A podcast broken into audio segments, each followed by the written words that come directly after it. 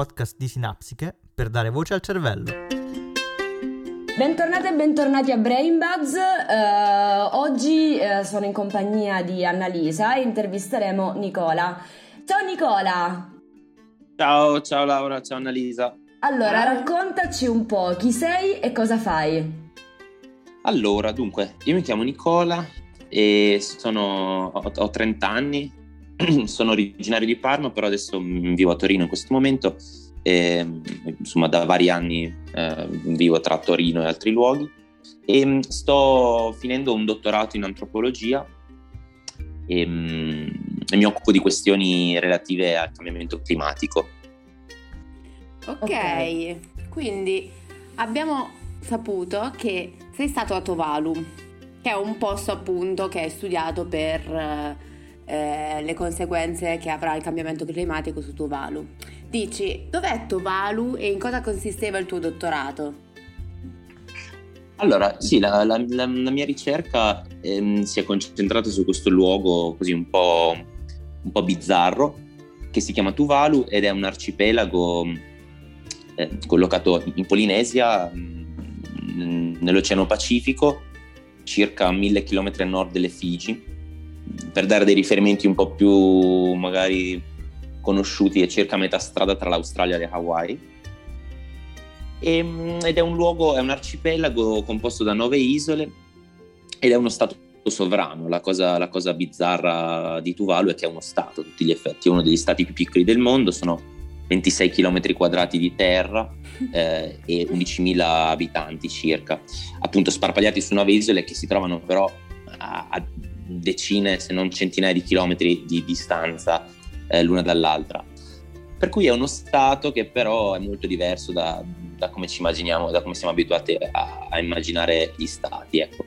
E, mm, ed è un luogo ehm, diciamo che le, le, poche persone che hanno sentito parlare di Tuvalu ne hanno sentito parlare in relazione a questioni legate al riscaldamento globale perché eh, questi miseri 26 km quadrati di terra emersa eh, sono sono, in realtà emergono molto poco da, da, dalle acque dell'Oceano Pacifico, nel senso che il punto più alto sopra il livello del mare è circa di 4, km, di 4 metri e mezzo. Pazzesco. Um, sì che eh, siccome uno degli effetti più eh, immediati del riscaldamento globale sarà l'innalzamento del livello delle acque certo. dovuto allo scioglimento dei ghiacci e dei ghiacciai soprattutto e allo scioglimento e al, um, insomma, l'acqua del mare scaldandosi aumenta di, di, di volume, quindi mm-hmm. si, si, alzano i livelli dei mari.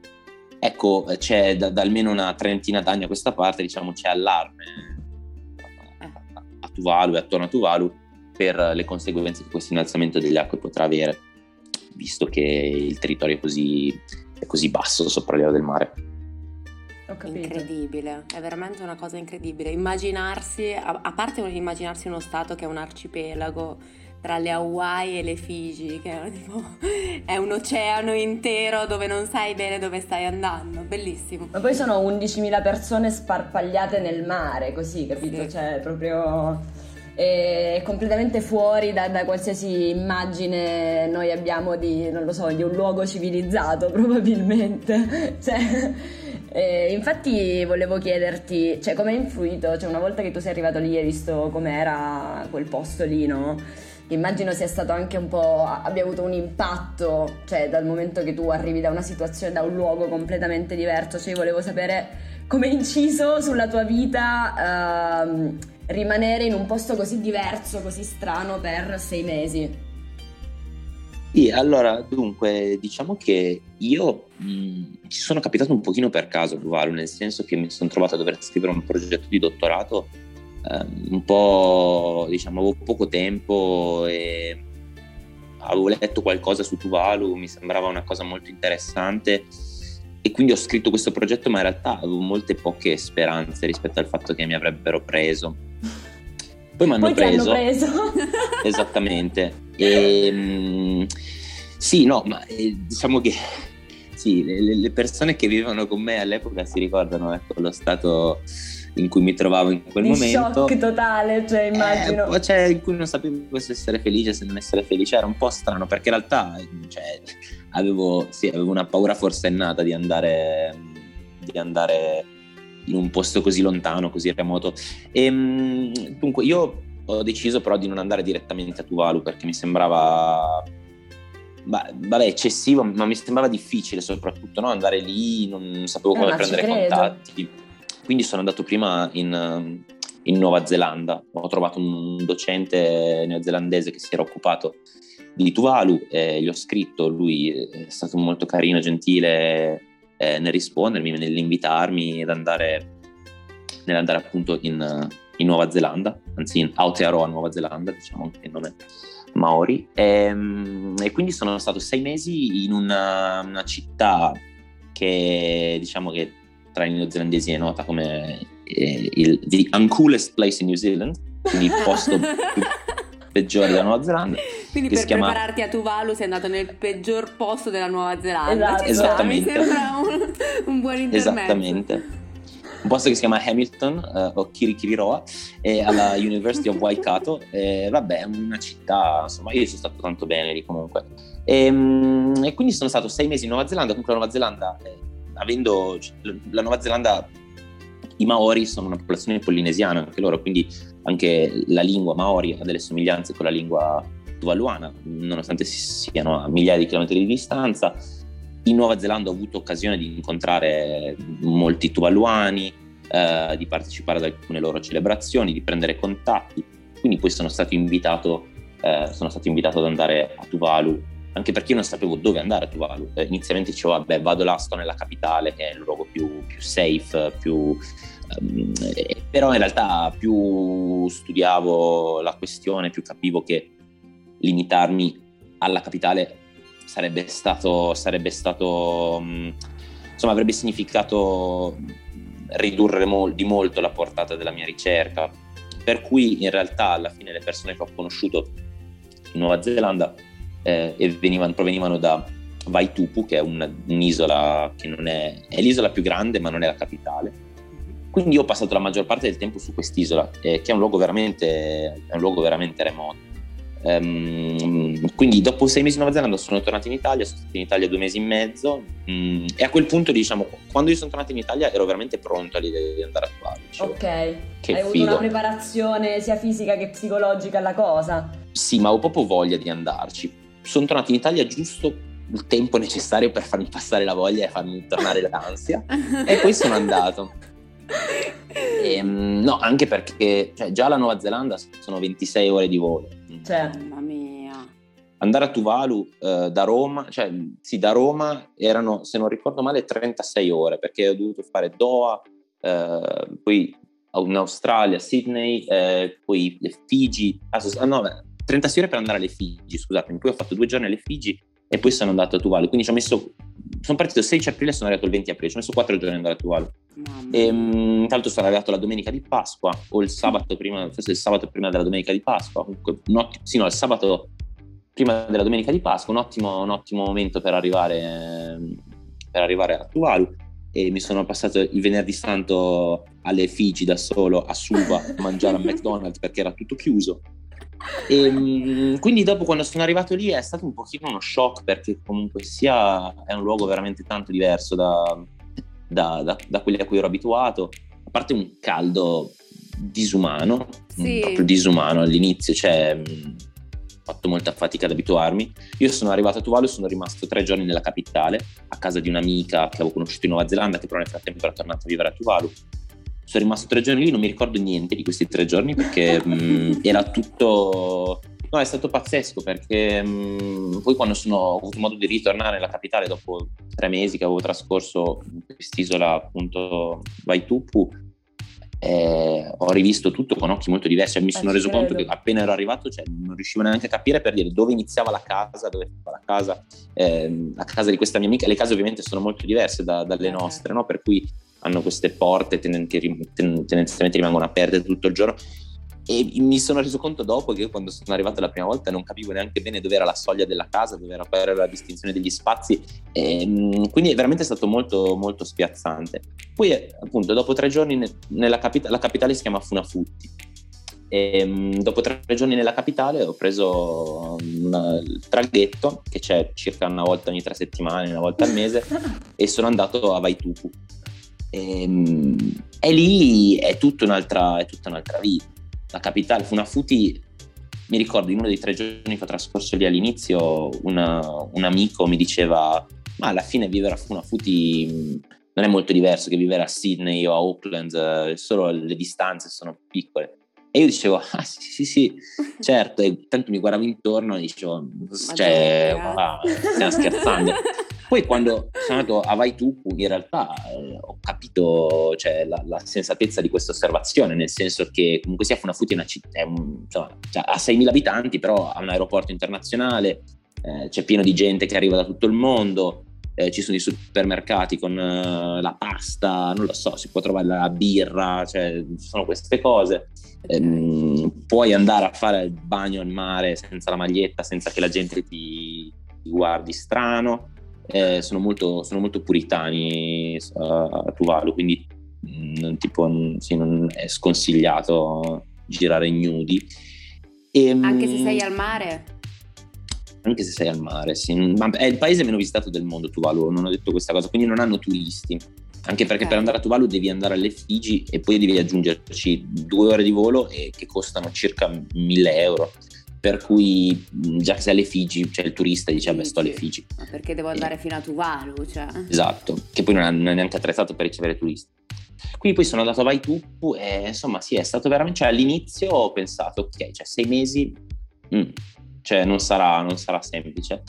E poi in realtà, ma forse, forse, un, forse idealizzo col senno del poi, non lo so, però li ricordo veramente come come alcuni dei, dei, dei, insomma, come uno dei momenti più, più, sereni della mia vita, sinceramente. Quando sono entrato nella, um, quando mi sono calato, diciamo, nella situazione, ehm, sono, sono, stato davvero tanto bene. Però appunto all'inizio c'è stato un po' di, un po' di disagio, soprattutto prima avevo veramente un'ansia micidiale, prima, anche prima di partire per la Nuova Zelanda avevo molta ansia, però in entrambi i casi poi una volta che ero là ehm, più mi calavo nella, nella, situazione, più questa cosa mi, mi rilassava, mi, anzi mi faceva sentire sul pezzo. Mamma mia, descrivere questa esperienza come la più grande esperienza di serenità è importante, è importante perché io veramente non riesco nemmeno a immaginare qual è la situazione. Già hai descritto le case che non hanno un'entrata, non hanno dei limiti, quindi probabilmente anche il concetto di proprietà, eh, il concetto che dicevi che sono molto puritani, quindi è tutto completamente diverso, ma mm, vorrei sapere che cos'è la cosa che ti ha colpito di più una volta arrivato là. Che puoi scegliere se era la capitale che non mi ricordo il nome oppure l'altra isola. Puoi scegliere tu, però la cosa che proprio ti ha fatto dire ok, sono arrivato. Beh, ehm, allora, diciamo, uno dei ricordi, dei ricordi più... Una delle cose che mi ha fatto pensare it's gonna be tough è stato quando nella capitale, eh, comunque io ero l'ospite, ero l'ospite bianco che veniva da, da lontano, e, per cui mi venivano riservati degli onori che però non necessariamente per me erano degli onori, tipo il fatto di... Beh, lì intanto quando si mangia ci sono dei turni abbastanza rigidamente osservati, per cui mangiano prima eh, i vecchi maschi, poi insomma ogni famiglia ha un po' le sue gerarchie, però ecco io come ospite tendevo ad avere una certa priorità nel mangiare e il risultato è che la gente ti guarda mangiare e in particolare c'erano queste colazioni con le uova sode. Io le uova sode non riesco a mangiarlo neanche sotto tortura e mi ricordo che cioè, per due colazioni dovevo mangiare l'uovo sodo, dicevo io non, non, posso riuscire a mangiare l'uovo sodo per sei, a a parte il colesterolo, ma non posso mangiare l'uovo sodo per sei mesi, cioè nel senso due giorni ancora, ancora. Poi per fortuna sono riuscito a negoziare questa cosa eh, sì, sono riuscito a negoziare questa cosa. Per il resto, diciamo, i ricordi Mm, i ricordi che mi hanno colpito di più sono il caldo, cioè quando sono arrivato a Funafuti mi ricordo questa scena, io che scendo dall'aereo e sento un caldo mm, micidiale, penso, ah beh, il mo- è il motore dell'aereo, beh. Cioè, no, l- pensavo più mi allontano dall'aereo più farà presto, invece no, più mi allontanavo più rimaneva uguale ed era una cosa proprio ingestibile, proprio ingestibile all'inizio, dopo ci si abitua anche lì eh, perché mi sono abituato molto bene, però all'inizio è proprio ingestibile. Capito. E poi, se non sbaglio, mi dicevi anche che i tramonti hanno dei colori un po' diversi da quello che ci immaginiamo noi, giusto? Beh, sì, no, ecco, anche questo è vero. Mi ricordo una delle prime, diciamo, una, una tradizione tuvaluana è quella di mangiare il pesce crudo immersi nell'acqua. Per cui loro vanno a prendere un tonno, cioè comprano un tonno che è stato pescato in giornata, mettono dentro un secchio con delle noci di cocco e poi vanno in mare al tramonto e mh, mm, col coltello mangiano tonno. E, mh, Scusi, un picnic cocco. marino quindi esatto. esatto. anche questo quindi, è molto diverso da quello che ci immaginiamo esatto quindi il mio, prim, il mio forse secondo giorno a Tuvalu mi hanno portato a fare questa cosa nella, nella laguna di Funafuti beh se, se, se, se, vi capita cercate su Google Funafuti perché è un luogo veramente bizzarro dal punto di vista geografico. Okay. Ha questa laguna larga 20 km circa.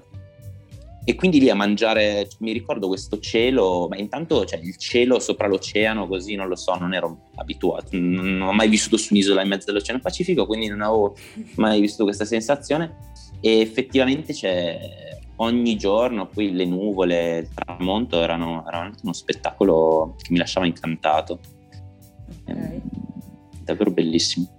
E, ehm, io volevo chiederti, tu mi stavi dicendo che appunto come ospite bianco occidentale sei stato accolto in, questo, in questa maniera particolare. Uh, la colazione mangiavi per primo, la gente ti, ti, ti guardava mangiare, no? un po' ti, ti, guardava come un alieno, ma a parte queste, queste cerimonie all'inizio, cioè la popolazione locale, cioè come ha reagito al tuo arrivo, dato che mi hai detto anche che non sono abituati no, all'arrivo degli stranieri, dei turisti, di, di altre persone, cioè come, come, ti ha accolto?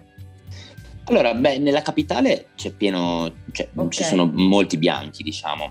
Intanto i bianchi mh, a Tuvalu, come in, quasi tutti i paesi polinesiani, venivano chiamati palani. Palani. Quindi quando mi vedevano ogni tanto sentivo parlare, dicevano palani. e mh, nella capitale però appunto non è niente di, di sensazionale. E invece nella Vaitupu io ero l'unico Palangi sull'isola, quindi è stato un pochino un evento. Poi non è che proprio avessero presente che io stavo arrivando, è stata una situazione un pochino imbarazzante con la famiglia perché c'erano stati dei problemi di comunicazione, ma loro comunque sono estremamente ospitali, per cui mh, sono stati veramente di una gentilezza sconfinata nei miei confronti. Eh, sono stato un po', sono stato un po una... Mm, beh, per la famiglia, per la famiglia con cui stavo, eh, gli ho sconvolto un po' la vita per qualche mese, sicuramente, insomma, nel, nel bene e nel male. Una cosa, una cosa interessante sulla quale sto ancora riflettendo, che all'epoca non avevo ben chiara in testa, è stata la mia... Cioè, io quando sono arrivato mi sono identificato come uno dei figli della famiglia, diciamo, no? mentre ho percepito dopo che loro mi identificavano, cioè come i genitori mi identificavano come uno di loro, cioè io ero entrato in modalità bambino perché trascorrevo la mia giornata a giocare con le bambine di famiglia, Toata e Anelosa, ehm, mentre, cioè, quindi ho capito dopo che insomma, cioè, mi sono un pochino infantilizzato in quella situazione.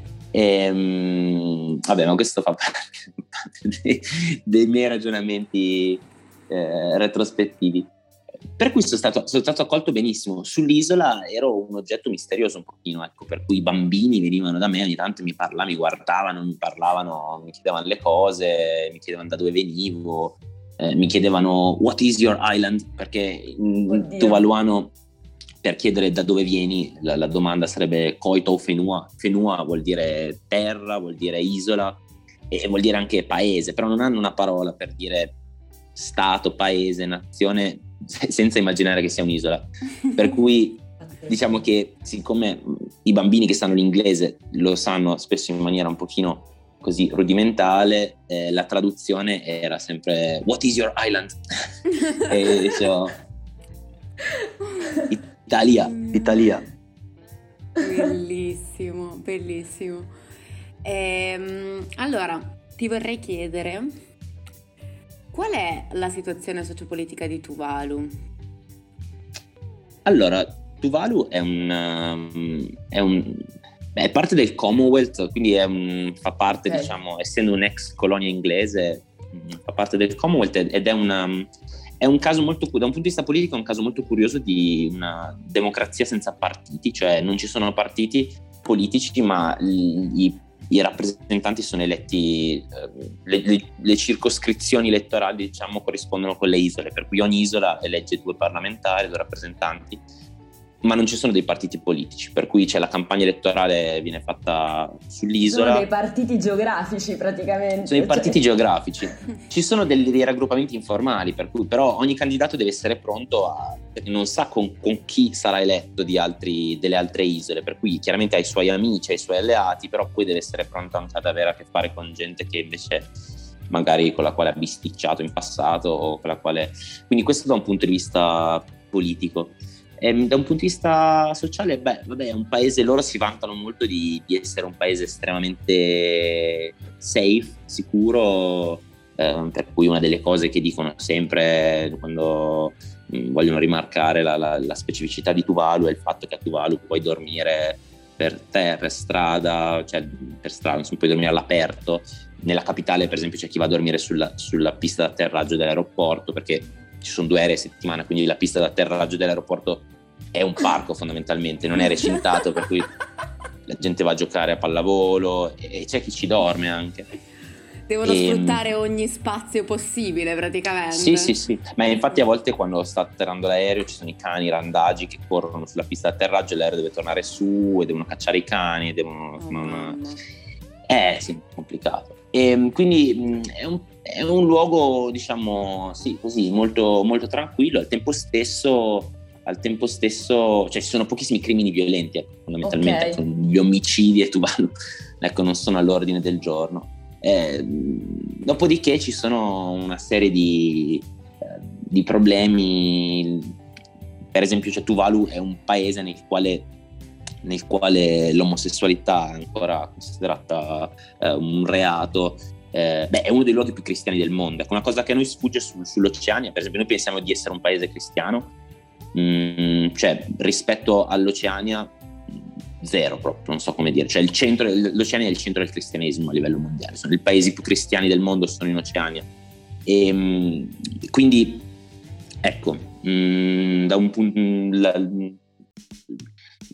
la legge discrimina, discrimina eh, persone omosessuali diciamo poi da un punto di vista più della vita, della vita quotidiana, in realtà c'è una grandissima accettazione mh, verso, verso, anche un'esibizione ecco, di, di, um, di, identità di generi non, non, non necessariamente conformi a, a, quelle, a, quelle, binarie. Ecco. Poi magari vengono trattate con un po' di ironia. Um, però senza un'ostilità aperta, al tempo stesso questa, diciamo, questa accettazione è sempre, eh, è sempre mh, basata sull'idea che però ovviamente queste persone non è che poi fanno le loro robe, cioè non so come dire, non è che mh, l'idea che uno possa avere una sessualità diversa da quella eh, ritenuta conforme a, alla norma mh, cristiana ehm, non, è, non, è, accettata. Ecco. Però, però, diciamo, da un punto di vista... No, questo per, perché lo dico? Perché l'ho visto spesso anche su Instagram eh, quando ci sono eh, campagne in cui mh, si, si, si, identificano i paesi che, che ancora discriminano ehm, l'omosessualità Tuvalu compare in queste liste e, effettivamente, effettivamente così. Dopo da un punto di vista più concreto ecco, bisognerebbe approfondire l'analisi perché non è mm, il fatto ecco, che la legge dica una cosa non significa che poi non è un paese nel quale vengano perseguitati perseguitate okay. le persone omosessuali diciamo. E per Però ecco, da questo punto esempio... di vista c'è tanto lavoro da fare. Eh, per quanto riguarda per esempio i giovani, cioè i giovani sono affezionati al paese, quindi tendono a rimanere là, oppure eh, vanno verso per esempio l'Australia o posti più vicini che sono più popolati e più diciamo occidentalizzati tra virgolette? Allora, intanto mh, bisogna tenere presente che a Tuvalu ogni isola ha un'identità molto forte legata proprio a, a, all'isola, per cui ehm, c'è anche una competizione molto forte tra, tra le isole mh, all'interno di, di Tuvalu. Ehm, quindi i giovani è difficile, è difficile da dire perché mh, tendenzialmente chi è bravo a scuola, se uno è bravo a scuola, Tuvalu eh, tendenzialmente riesce a ottenere senza grosse difficoltà una borsa di studio per, per andare a studiare okay. o alle Figi eh, oppure se è, più, eh, se è più fortunato in Nuova Zelanda, in Australia oppure hanno delle connessioni strane, sono dei tuolani che vanno a studiare in Marocco, in Georgia, a Cuba, hanno delle connessioni molto bizzarre, legate al fatto che ovviamente Tuvalu cioè, promette voti a, all'ONU in cambio di borse di studio, insomma situazioni geopolitiche che, su cui i microstati come Tuvalu si, si, si fondano. Per cui um, per cui appunto mh, i, i, giovani mh, tendenzialmente ecco, chi è bravo a scuola tende ad avere un futuro all'estero, tende ad avere un futuro ehm, o comunque si tende a trascorrere dei periodi all'estero con queste borse di studio. dallo Stato stesso, cioè è tu esatto, o dallo Stato. Ti... Beh, tendenzialmente sono gli altri paesi, cioè tipo la Nuova Zelanda offre delle, delle borse di studio, insomma dipende, okay. sono vari enti finanziatori, però in genere queste borse di studio poi eh, sono condizionate al fatto che le persone facciano ritorno a Tuvalu e servano, cioè lavorino a Tuvalu almeno per un periodo. Ok. Mm. Per cui um, appunto molti, molti vanno a studiare all'estero, poi spesso tornano e poi magari emigrano dopo. Ok.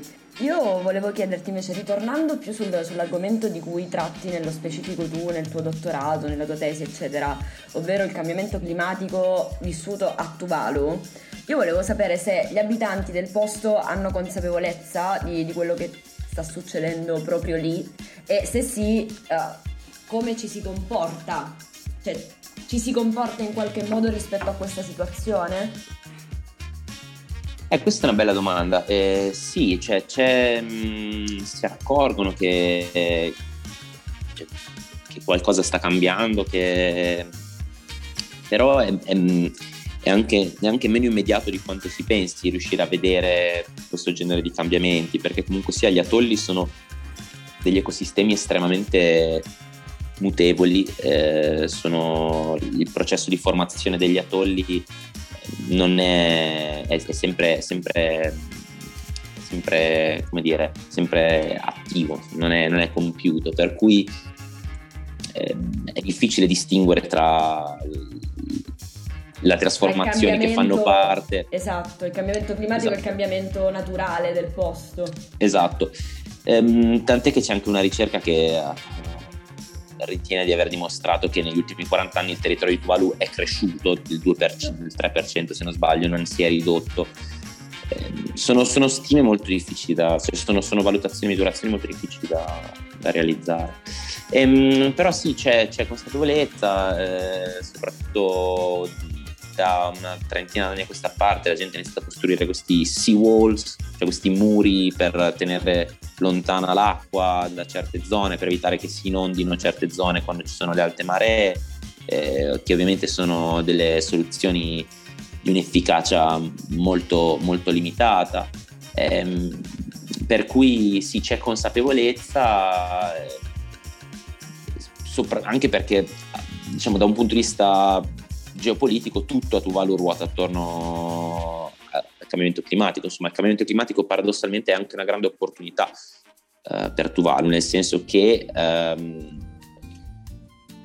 possono, li mette in una posizione eh, dalla quale possono ottenere fondi e, e attenzioni, certo. diciamo, che se non si trovassero in quella posizione non riuscirebbero a ottenere. È una situazione ovviamente molto ambivalente e contraddittoria, però ecco sì, quindi da questo punto di vista c'è, c'è consapevolezza. Ma eh, secondo te hanno, cioè tu dici che hanno diciamo benefici, cioè pro e contro, per appunto il cambiamento climatico perché hanno da una parte visibilità ma dall'altra parte eh, io ho visto una foto di Tuvalu, adesso non so quale, di quale isola stiamo parlando in particolare, ma è proprio una linguetta di terra. Quindi ipoteticamente parlando, mh, mm, diciamo, bisognerebbe agire con una certa urgenza. Che non so. No, no, mm, infatti non, so non, non parlavo agire... di. No. Sì, non parlavo di, diciamo, di pro e contro, nel senso che, cioè, nel senso sì, sarebbe un po' eccessivo metterla in quei termini, però diciamo che di fatto da un punto di vista geopolitico ehm, offre, cioè, la, la, condizione di Tuvalu offre delle, delle opportunità uh, al paese, ehm, non, cioè, opportunità che probabilmente farebbero volentieri a meno di, di avere ecco, in cambio di una, di una condizione così geologica meno, meno precaria. Meno precaria però c'è una, geografa, c'è una geografa australiana che si chiama Carol Farbotko che ha coniato un termine um, che è molto calzante, secondo me lei parla di wishful thinking, allora il wishful thinking è il pensiero desiderante, no? il wishful thinking invece è, è, è l'affondamento desiderato, diciamo, no? perché lei dice, eh, Tuvalu, tutti si interessano del fatto di Tuvalu, ma solo eh, nella misura in cui è destinata a scomparire, no? quindi è un è un, è un, è un double bind, è un, un esatto. doppio vincolo, no? C'è una... Ah sì, salviamo Tuvalu, ma salviamo Tuvalu perché sta scomparendo. Quindi se, se Tuvalu venisse salvato per davvero, smetterebbe di essere interessante. Se, esatto. se, quindi sì. è una situazione contraddittoria. Sì. sì, a tratti assurda in realtà. Sì, sì, assolut- decisamente assurda. Mm. Quindi insomma si ha la percezione del fatto che bisogna agire, però ci sono tantissime implicazioni di, di, di vario tipo che concorrono insomma in questa situazione particolarissima. Sì, anche perché, sì, anche perché loro d'altronde possono fare ben poco dal, dal loro punto di vista per agire, nel senso sì, loro hanno questi progetti di eh, quella che in inglese si chiama land reclamation, non so se esiste, non so quale termine in italiano, comunque insomma diciamo recupero, costruzione di terra artificiale recuperando i fondali dal fondale della laguna, costruzione di ampliamento artificiale delle isole, diciamo. Sono operazioni molto delicate, molto costose, quindi loro quello possono fare, ecco, però poi eh, il riscaldamento globale è una questione sulla quale... ampia che cioè, esatto. è difficile agire localmente solo per, per questa situazione qui. Uh, possono fare advocacy, possono fare advocacy a livello globale, soprattutto l'ex primo ministro che si chiamava Enele Sopoanga eh, è diventato un, una figura importante nel mondo della, delle conferenze sul riscaldamento globale, così, okay. uno di quelli che si chiamano Climate Warriors, appunto cercando di portare la, a questo motto molto forte che è Save Tuvalu to save the world. L'idea che cioè, se non si salva Tuvalu non si salva neanche il mondo, no? siamo un po' sulla stessa barca, quindi cercare di fare sì, ehm, sentire la propria voce a livello globale. Ehm, io volevo chiederti, dopo questa esperienza che comunque immagino in un modo o nell'altro ti abbia colpito, segnato, ti abbia dato tantissimo, no? cioè ti ha fatto vedere una, una parte del mondo che, che, noi comuni mortali, ad esempio, cioè non, alla lontana immaginiamo, cioè una volta che tu sei tornato in Italia, cioè come, come sei stato, cioè com'è stato l'impatto nel, al ritorno alla tua normalità? Beh, è stato terrificante, è stato terrificante. No, è vero, ma sì, non mi sono ancora ripreso, cioè è stato... Ehm, vabbè, poi sono successe tante cose nella mia vita da quando sono tornato, però tra cui il Covid, insomma, cioè nel senso la pandemia, mh, mm, per cui perché io sono tornato a metà dicembre 2019, quindi ho ah, fatto okay. giusto in tempo a riassestarmi un attimo che poi è partito il lockdown. a mangiare praticamente. Esatto. Esatto.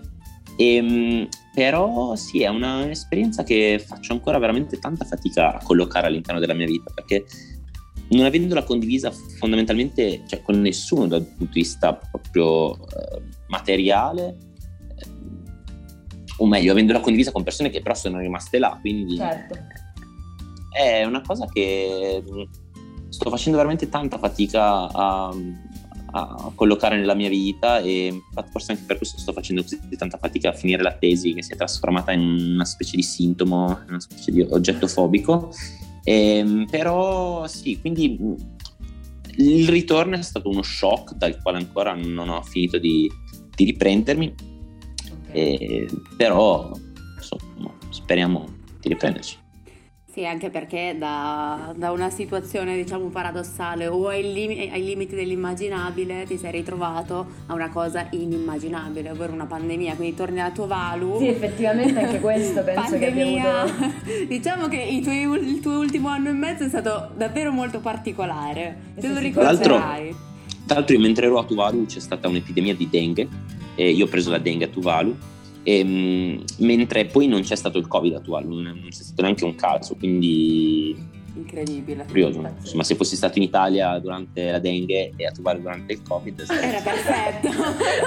e l'ultima, un'altra cosa buffa che vale la pena essere ricordata è che a Tuvalu ho partecipato a un meeting internazionale molto importante in cui c'erano tutti i primi ministri del Pacifico e c'era in visita anche il direttore generale del, dell'OMS, che poi è diventato famoso sì. insomma, che è finito su tutte le prime pagine dei giornali durante la pandemia. E io ho, ball- ho danzato danze tradizionali tuvaluane davanti a lui. Questa so, so è una cosa meravigliosa. Per favore, grazie, grazie di aver condiviso questo con noi perché è veramente una cosa meravigliosa quella che eh, ne vado molto orgoglioso. Eh, ci credo. Fai bene. Allora, l'ultima domanda, domanda è quella di rito. di rito, esatto. Qual è la tua terapia? Qual è la mia terapia? A parte la terapia, la mia terapia è... Eh, non lo so, credo mm, giocare, giocare, cioè tutto quello che non ha a che fare con le parole, tutto quello che non ha a che fare, sì, tutte le cose che non si fanno parlando, scrivendo, diciamo, quindi sì, una, mm, oppure, oppure, un utilizzo delle parole non, non, non verbale, insomma, dire cazzate, giocare con le parole, giocare con le persone. Staccare il cervello sì. in qualche modo. Non so se staccarlo, forse farlo funzionare come dovrebbe funzionare. Ecco, okay. Insomma, no, sì, quando, quando, sento che non c'è bisogno di parlare sta bene. Un punto okay. di vista interessante questo. Farlo funzionare come dovrebbe funzionare. Bellissimo. Forse, ti ho, imma- ti ho immaginato contemporaneamente mentre giocavi, mentre saltellavi con eh, il presidente dell'OMS e mentre giocavi con le due bambine che erano diventate le tue sorelline momentanee. Ridici i nomi? Toata e Anelosa. Ma hai avuto modo di sentirle? Di... Sì, sì, ogni tanto facciamo, facciamo delle, delle, chiamate, delle videochiamate su, su, su Messenger con i filtri da unicorno. Meraviglioso, meraviglioso. Guarda, non vorrei finire mai perché cioè, mi hai catapultato completamente in un'altra realtà. Grazie. Sì, grazie Posso raccontarvi solo un ultimo aneddoto che certo. secondo me è carino per vai, chiudere? Vai, vai. Che a Toata piaceva molto mangiare, una questa bambina di 8 anni. Ehm, proprio gli piaceva tanto mm, strafogarsi di cibo e io a Tuvalu ho iniziato a fare la pizza, ho iniziato a fare la pizza, ho insegnato a fare la pizza alla mia famiglia che adesso vende pizza tra le altre cose, quindi... Ehm, allora un giorno ho chiesto a Toata, Toata qual è il tuo cibo preferito? E lei mi ha detto pizza e roti. Roti è una specie di pane indiano che, mm, che cucinavano lì perché hanno un po' di influenze indiane perché alle Figi ci sono cioè, metà della popolazione delle Figi è indiana, quindi c'è un po' di influenza.